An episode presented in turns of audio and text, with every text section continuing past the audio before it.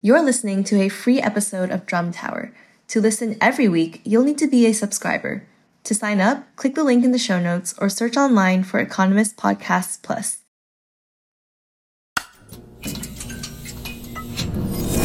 The Economist.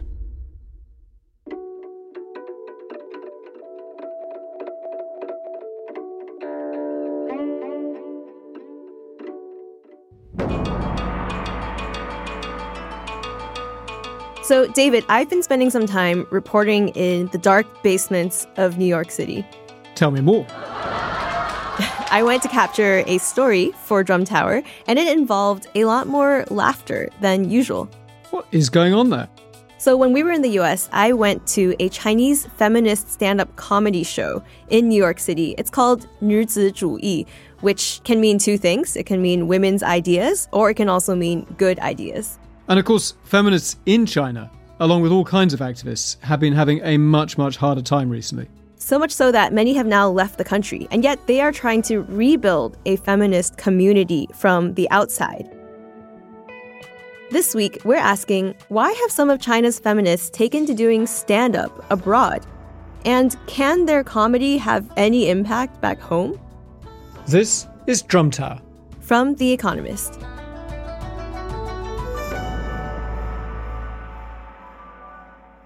So, David, how are you? How have you been this week?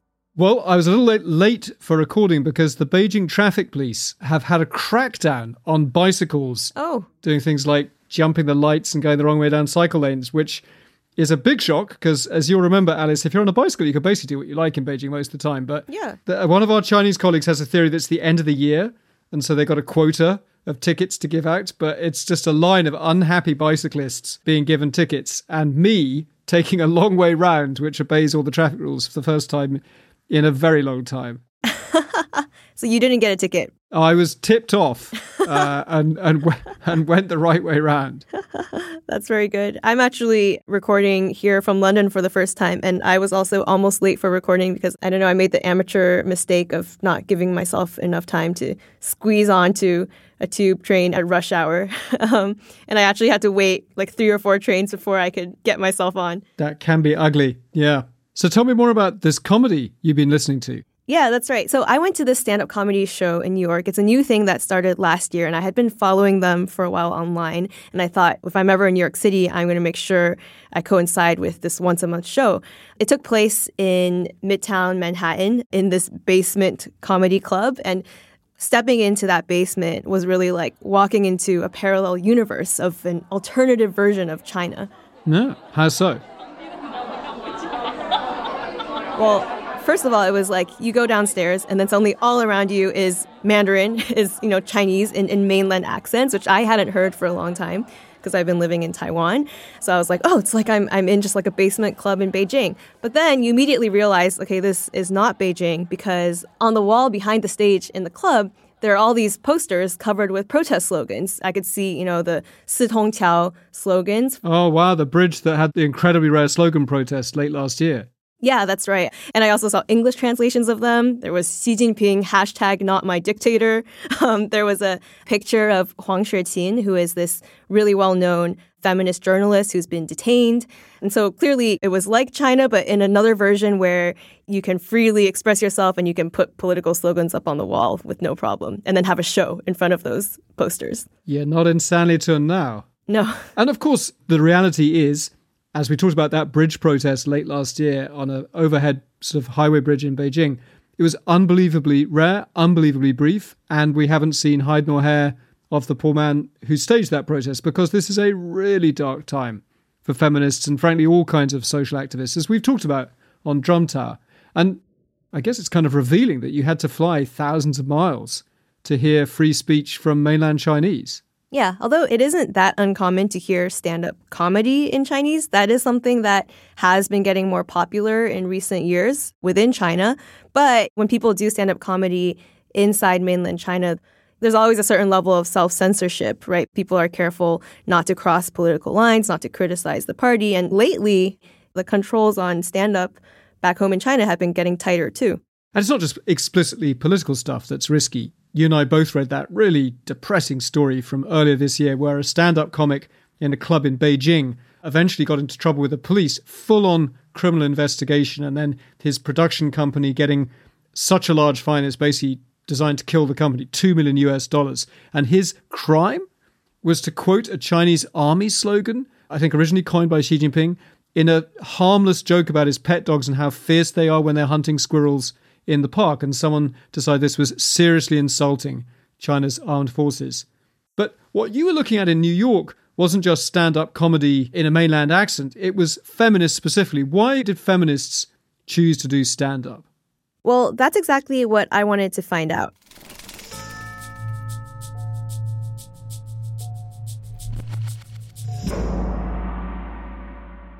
And if telling jokes is hard in China, there's no doubt, we've talked on Drum Tower before, that being a feminist is particularly rough. That Me Too accusations involving powerful men have not worked out well in almost every case for the women who level them. And even the idea of kind of forming an NGO or civil society is under such intense pressure in Xi Jinping's China. And could you tell that was the kind of driving force that had pushed some of these women that you met into exile? Yes, for sure. And, and I could get a hint of that just from getting a good look at who was in the audience. It wasn't just diaspora Chinese and people who enjoy comedy, but I recognized quite a few prominent feminist activists in the crowd. There was one woman who filed a big lawsuit against workplace gender discrimination a few years ago. There was a member of the Feminist Five, these really prominent activists who were arrested in 2015. And there were a lot of people who I recognized from their online names because they used to have huge followings on Weibo and they used to be very vocal online. But most of them have lost their accounts. They can no longer talk on the Chinese internet, but now they were here in person. Gosh, that's got to be bittersweet to meet so many because, on the one hand, you know, what a community to find, but on the other hand, what an indictment that they're not in China anymore. Yeah, that's right. And so tell me about this show. What was the kind of material they were working with? The show happens once a month, and every time they have a theme. And the theme this time was the moment I stood up. So I expected that there would be a lot of stories or bits about different kinds of standing up, however you want to interpret it. But one of the highlights every time is also that the organizers always do a skit in the middle of the show. It's basically a parody of China's nightly news program, Xinwen Lianbo.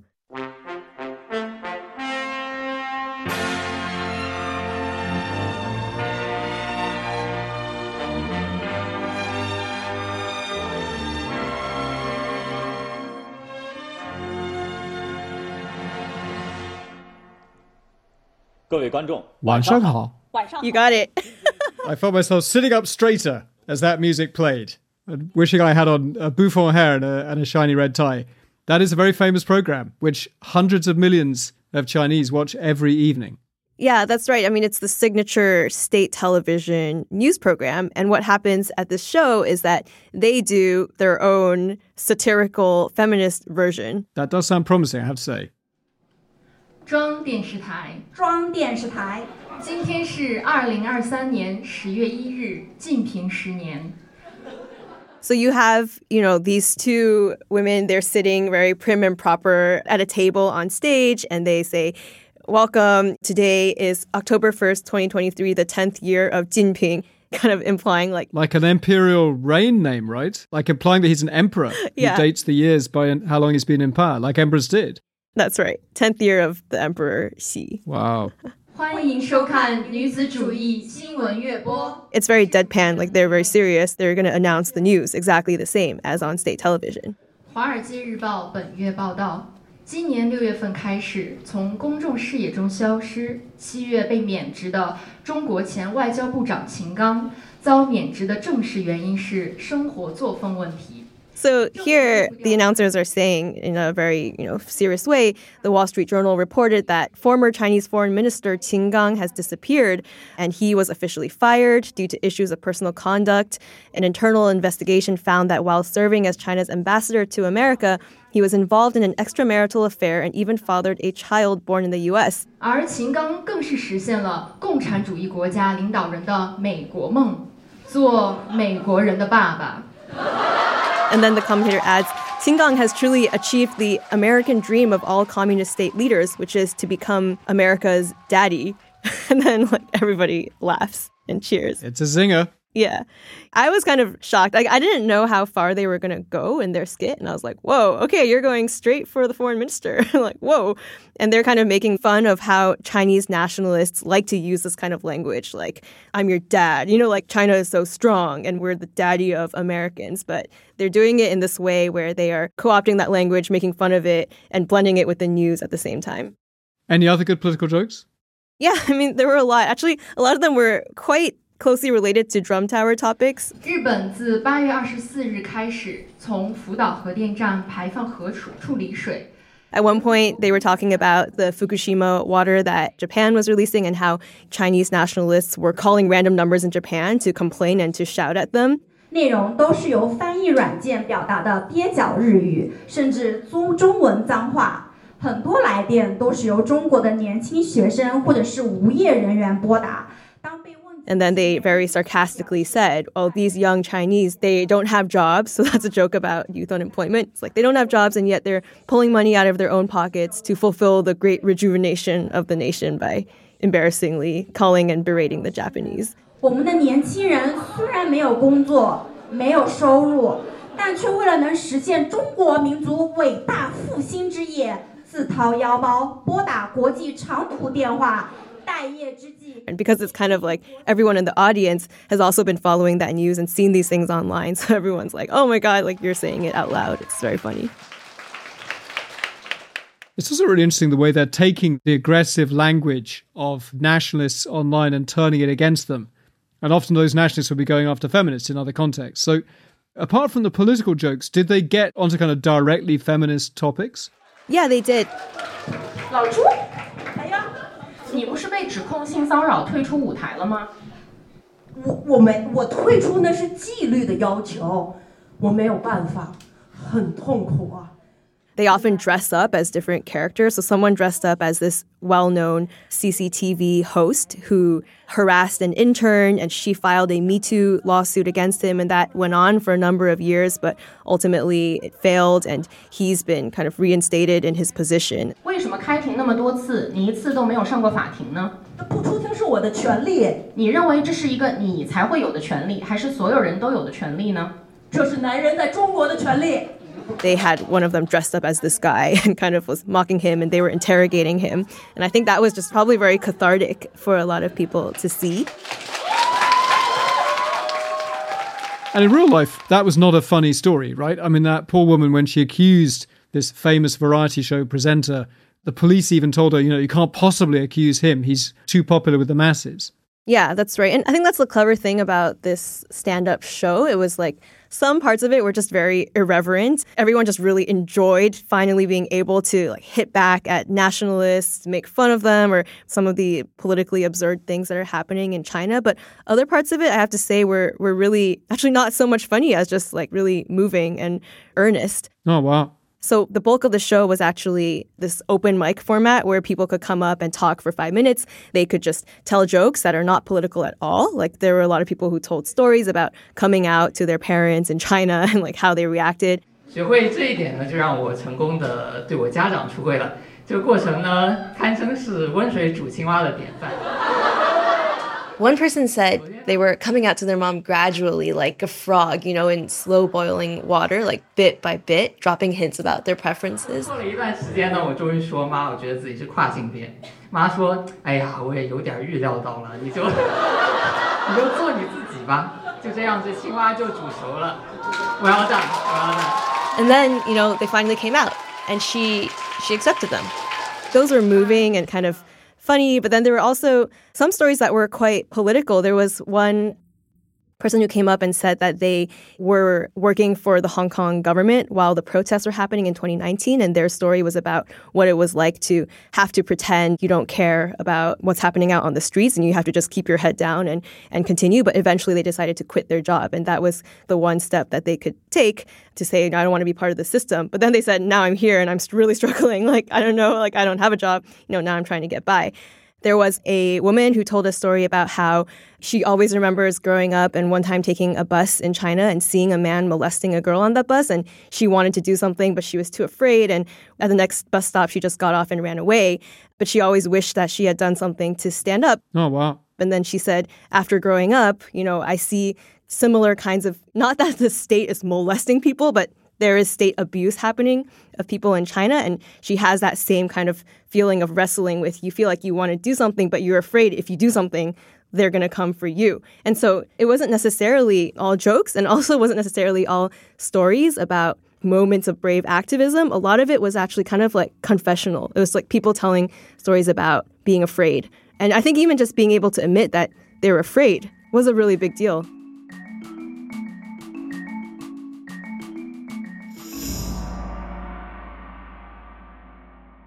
That's so different from the normal sort of combative nature of a of a comedy club. I can see this as something much more kind of cathartic, as you say, like a community.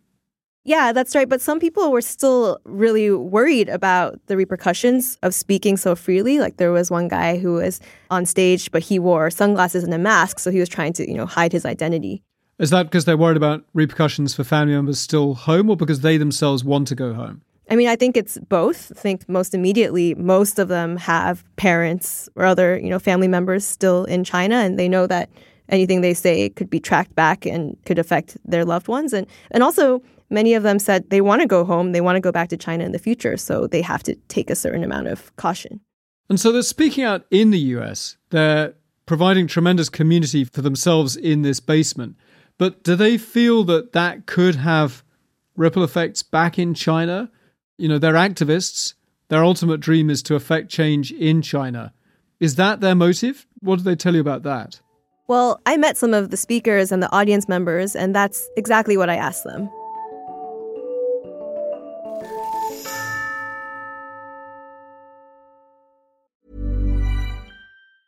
A lot can happen in three years, like a chatbot may be your new best friend. But what won't change? Needing health insurance. United Healthcare Tri Term Medical Plans, underwritten by Golden Rule Insurance Company, offer flexible, budget friendly coverage that lasts nearly three years in some states. Learn more at uh1.com. So, Alice, who did you meet? Tell us about the performers and tell us about who was in the audience. Well, first of all, the audience, it was almost 200 people and pretty much all Chinese. A lot of young women in their 20s or 30s, but also a number of older people. And some of them, I think, were maybe longtime activists or lawyers or just members of the diaspora who are supportive of this kind of slightly subversive event. Do you think lots of students from mainland China are kind of curious about it? Yeah, they are. And actually, it's really hard to get tickets for this event. As I said, it only happens once a month. And the organizers told me they usually sell out within one minute of releasing the tickets. And do they try and stop sort of spies from the nearest Chinese embassy from going, or they sort of assume that there will be effectively Chinese secret police in the audience? Yeah, I was concerned about that too. I mean, they do check the names of everybody who is attending. So I think they're trying to be careful about it. But I think anybody who shows up to this event knows that they're taking a bit of risk, even by being in the audience. And actually, that's something that one of the performers said on stage. She was like, We all struggle with taking a stand, but actually, even by coming here, you're standing up, even though you're sitting down. but um, this is quite a, a big step to take. And who's the kind of the main mover behind the evening that you went to? Well, it's a whole group, maybe of, I don't know, 10 or so people. One of them that I interviewed is named Yang Xiaowen. She left China actually in 2016, but she was still very active in online feminism, being involved in the Me Too movement and spearheading these discussions online. That is until 2021. That's when she lost her WeChat and her Weibo accounts. And at that time, she was being attacked by a lot of nationalists. There was an account by the Global Times that accused her of getting payments from abroad to, you know, help America foment unrest in China. And I think we should just dwell a second on the stakes there. One thing, the Global Times tabloid newspaper under the People's Daily, which is very closely connected to the Ministry of State Security, if they accuse you of taking money from hostile foreign forces, that's a pathway towards being charged with espionage or national security offences. That's really frightening. And losing your WeChat and Weibo account, that may sound like nothing much, but everyone here in mainland China, you don't have those sort of super apps on your phone. You can't talk to anyone, you can't buy anything, you can't take a taxi. It's your kind of your whole life, right? That is a serious threat to wield. Yeah, exactly. All these things are happening online, but the stakes are very much real life stakes. So Xiaowen is actually working as a lawyer now. When you first see her, like I first saw her standing on stage because she was hosting this show, and she's quite petite. She has long hair, and she doesn't look like somebody who could win a fight with a bunch of state sponsored thugs, you know? But once she starts speaking, she's extremely firm. She speaks a lot of conviction. I was kind of taken aback because she was one of the people making the most cutting jokes, like crossing red lines and clearly enjoying it.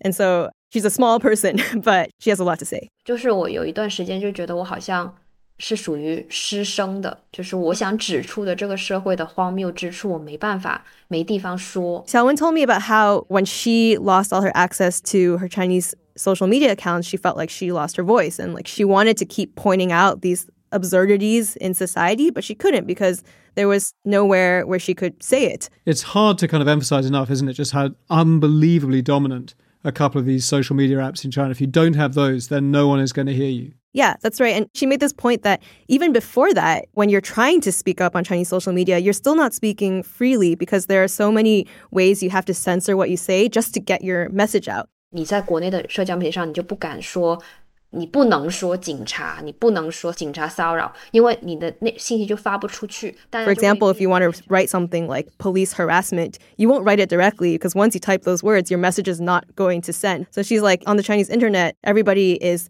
using euphemisms and abbreviations and changing the way we speak, which affects the way we think. 这是一种为了让你的东西发出去而做的妥协，但其实它也会改变我们的思想。 And you could see why, in that case, if you can't even discuss the absurdities of society with your friends or just in messages online, you can see how you end up as a stand-up comic. Yeah, well, so Xiaowen told me she like didn't really have any interest in stand-up comedy before, but it's that once she was here in New York and she lost her contact with the Chinese online world. She felt like I've been silenced and like I'm losing touch and I can no longer speak to those people.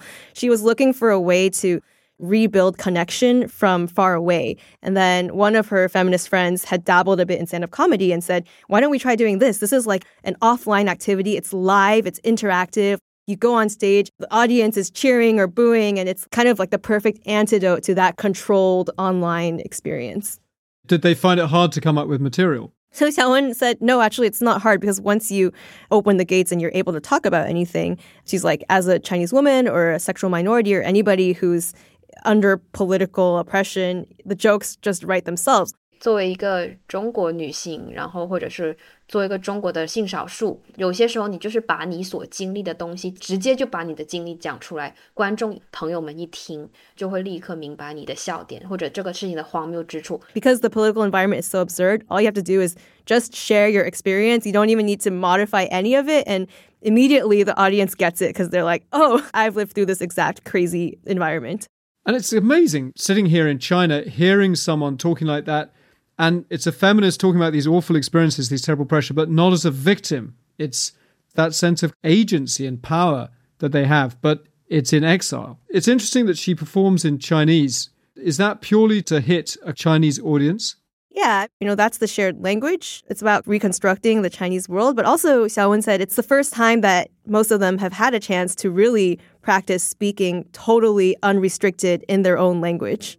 所以用属于我们自己的语言，用声音去讲出来，而且是在一个舞台去讲出来一些比较政治的东西，我觉得真的是一种训练，是一种小小小小的跟勇气相关的训练。 Xiaowen told me that to practice using your own language and using your own voice on a stage to say political things out loud, it's almost like a kind of training. It's like a tiny, tiny form of training in courage. I totally get that. Yeah, and you know when I when I first heard her say that, I was really moved and I really did resonate with that because even to me sitting in that audience that day listening to people say these things out loud on stage, it was a bit of a shock. It was just like these are the things you usually hear spoken very quietly one on one or over a safe encrypted app or online before it disappears. You never see it just like in front of a crowd on a stage, you know, in public. It's a vision of how China could be, but absolutely isn't. And is there any connection between these activists and feminists who are still trying to keep a movement alive here in China? Yeah, that's a good question. I mean, many of the people who were there are people who were part of that movement in the past and, in fact, used to do really nowadays it seems radical. Back then it seemed okay, you know, on the street, public actions, protesting, occupying men's toilets, marching down the street in wedding dresses smeared with ink so it looked like they were bloody to try to raise awareness about domestic violence. All this kind of activism was once relatively accepted in China in the early 2010s. And it did actually trigger some laws, right? Yeah, that's right. This kind of activism, they triggered the enactment of anti domestic violence laws. They were really trying to make political changes. But all of that kind of stopped after 2015 when a group of these feminist activists, the Feminist Five, were arrested. The U.S. Ambassador to the United Nations, Samantha Power, is urging China to release a group of women's rights activists known as the Beijing Five. These women could face up to five years in prison, and their detention may send a wider message to keep quiet. It was such a landmark story, wasn't it? You know, it's three years into Xi Jinping's rule, and these women were being arrested for feminism. So you realize that you didn't have to be a dissident and so say down with the Communist Party to get yourself arrested in this China. Yeah, in fact, I think it happened just before Women's Day, and the five women who were arrested, like they had been preparing to hand out stickers on the subway against sexual harassment, which is, you know, not really challenging Communist Party authority in any way at all. But this was the Chinese authorities sending a clear message, like any kind of organization is not allowed. They were detained, and that drew a lot of attention. And eventually, they were released. And actually, one of those five women was at this show. Her name is Li Maizi because patriarchy is like a very comprehensive system. Yeah, so we cannot account for the government departments, but we can account for the culture. Mm. The culture is very misogyny. So what we can Did she perform or she was just in the audience? So she performed, I think it was her first time doing stand up, participating in this show. And what did she talk about? So Maizi told a story that actually wasn't very funny at all. 于是警察敲开了他的房门，我看见他房间里有一张四通桥的传单，于是我说时迟那时快，进去一把就把他扯下来。下一秒我就被警察拽了出来。他说：“你以为他只贴了一张吗？他桌上还有一摊儿呢。” She talked about how last fall after the Sitong Bridge protests with that man who went on the bridge in Beijing, her flatmate was putting up posters of those slogans in public bathrooms. And one day, the police broke into their flat and grabbed her flatmate and took her away. And Maizi's story was about what it was like to be a bystander in that moment and how helpless she felt seeing her flatmate arrested. 哎呀，我就心想，早知道我就把这些纸全部都扔到厕所里冲走就行了呀。为什么我那么快开了门？ 哎，后悔已经没有用了。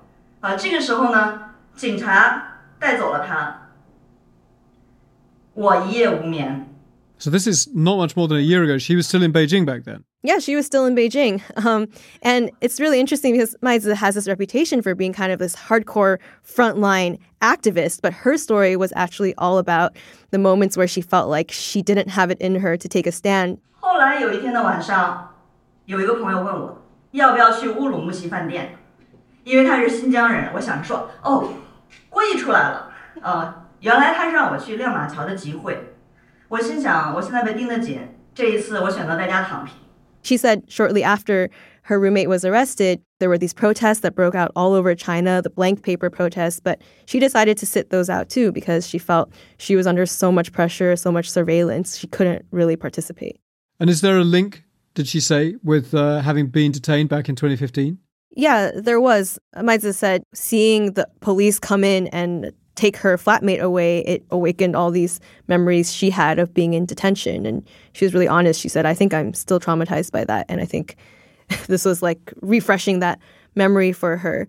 But it's not like after she was arrested, she just dropped her activism. Because in the years in between, you know, from 2015 until now, Maizi has been really active. It's just that she hasn't done street protests. But she and many other feminists in China have done a lot of online activity. They've tried to mobilize around the Me Too movement. There have been lawsuits, as we mentioned before.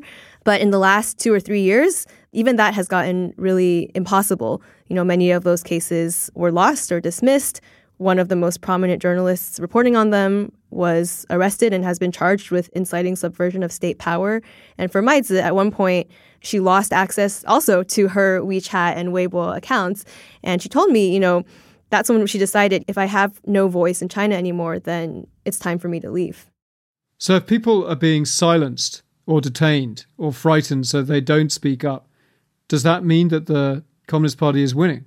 I think it's hard to say. I think the party is definitely succeeding in breaking apart all of these organizations and communities. But one point that Maizi made was she said feminism is going to continue in China.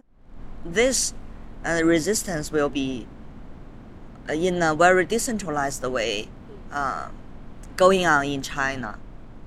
I think this is the part that the government or from the authority they feel very helpless about that. They think there must be an organizer, but but at this era there's no organizer. There there's just individuals.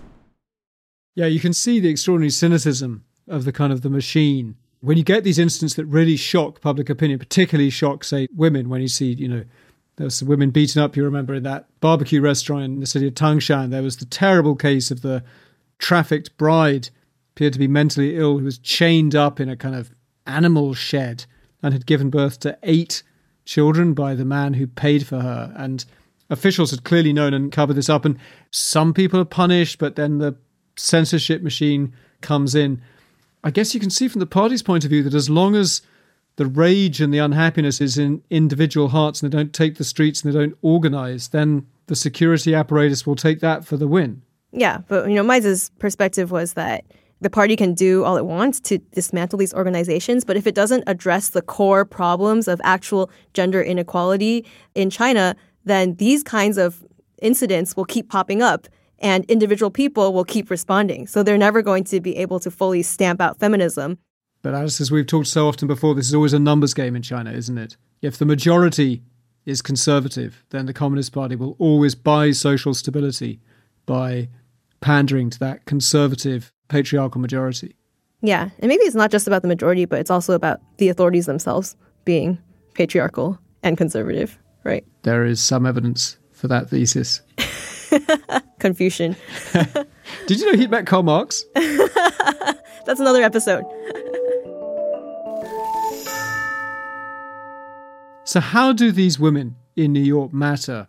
If you're a Chinese feminist trying to keep the spark alive, wondering if anyone out there feels the same way as you do, are they just exiles comforting each other in this faraway place, but without any power to influence events back in China? Well, I asked the organizers about that, and they were incredibly realistic. 我觉得现在的大环境可能不只是现在，就包括说 Yang Xiaowen told me, she said, you know, given the current state of things in China, not just now, but for a long time into the future, we can't really dream of any kind of overnight earth shaking change.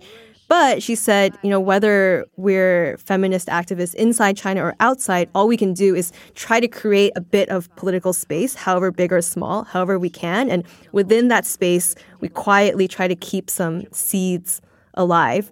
在撑起这个空间之后， 默默的去保留一些火种。 So what she's saying is like they don't think they can change the direction that China's going, but they want to keep hope alive and a vision alive for what it could be in the future. And they just need to survive until then. So maybe it's the wrong question to ask how these exiles are going to affect events in China. That actually, in the first place, the thing they need to do is to look after themselves and keep themselves in good shape. Exactly. When I spoke with Maizi, she was telling me how, honestly, she's really tired and now she just needs to focus on staying alive. And it kind of hits on something we've heard quite a few times on Drum Tower from other people.